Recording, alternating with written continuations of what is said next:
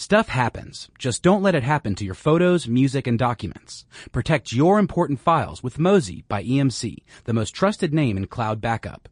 Save 10% today with promo code BRAINSTUFF at mozy.com. That's M-O-Z-Y dot com.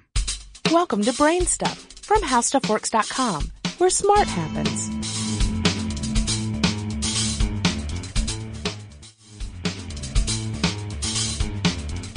Hi, I'm Marshall Brain with today's question. Do race cars use gasoline like normal cars do, or do they use something else?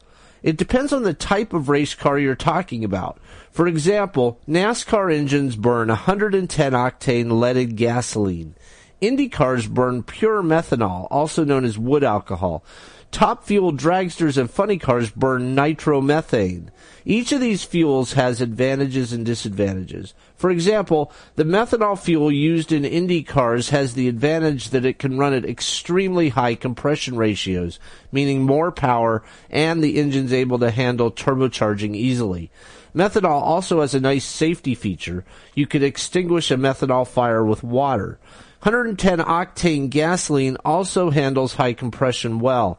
Nitromethane is basically a liquid explosive and contains a great deal of energy per unit volume. It has more than twice the energy as a similar amount of gasoline. Do you have any ideas or suggestions for this podcast? If so, please send me an email at podcast at howstuffworks.com. For more on this and thousands of other topics, go to HowStuffWorks.com. Your photos, music, and documents are irreplaceable. Protect them with Mozy by EMC, the most trusted name in cloud backup.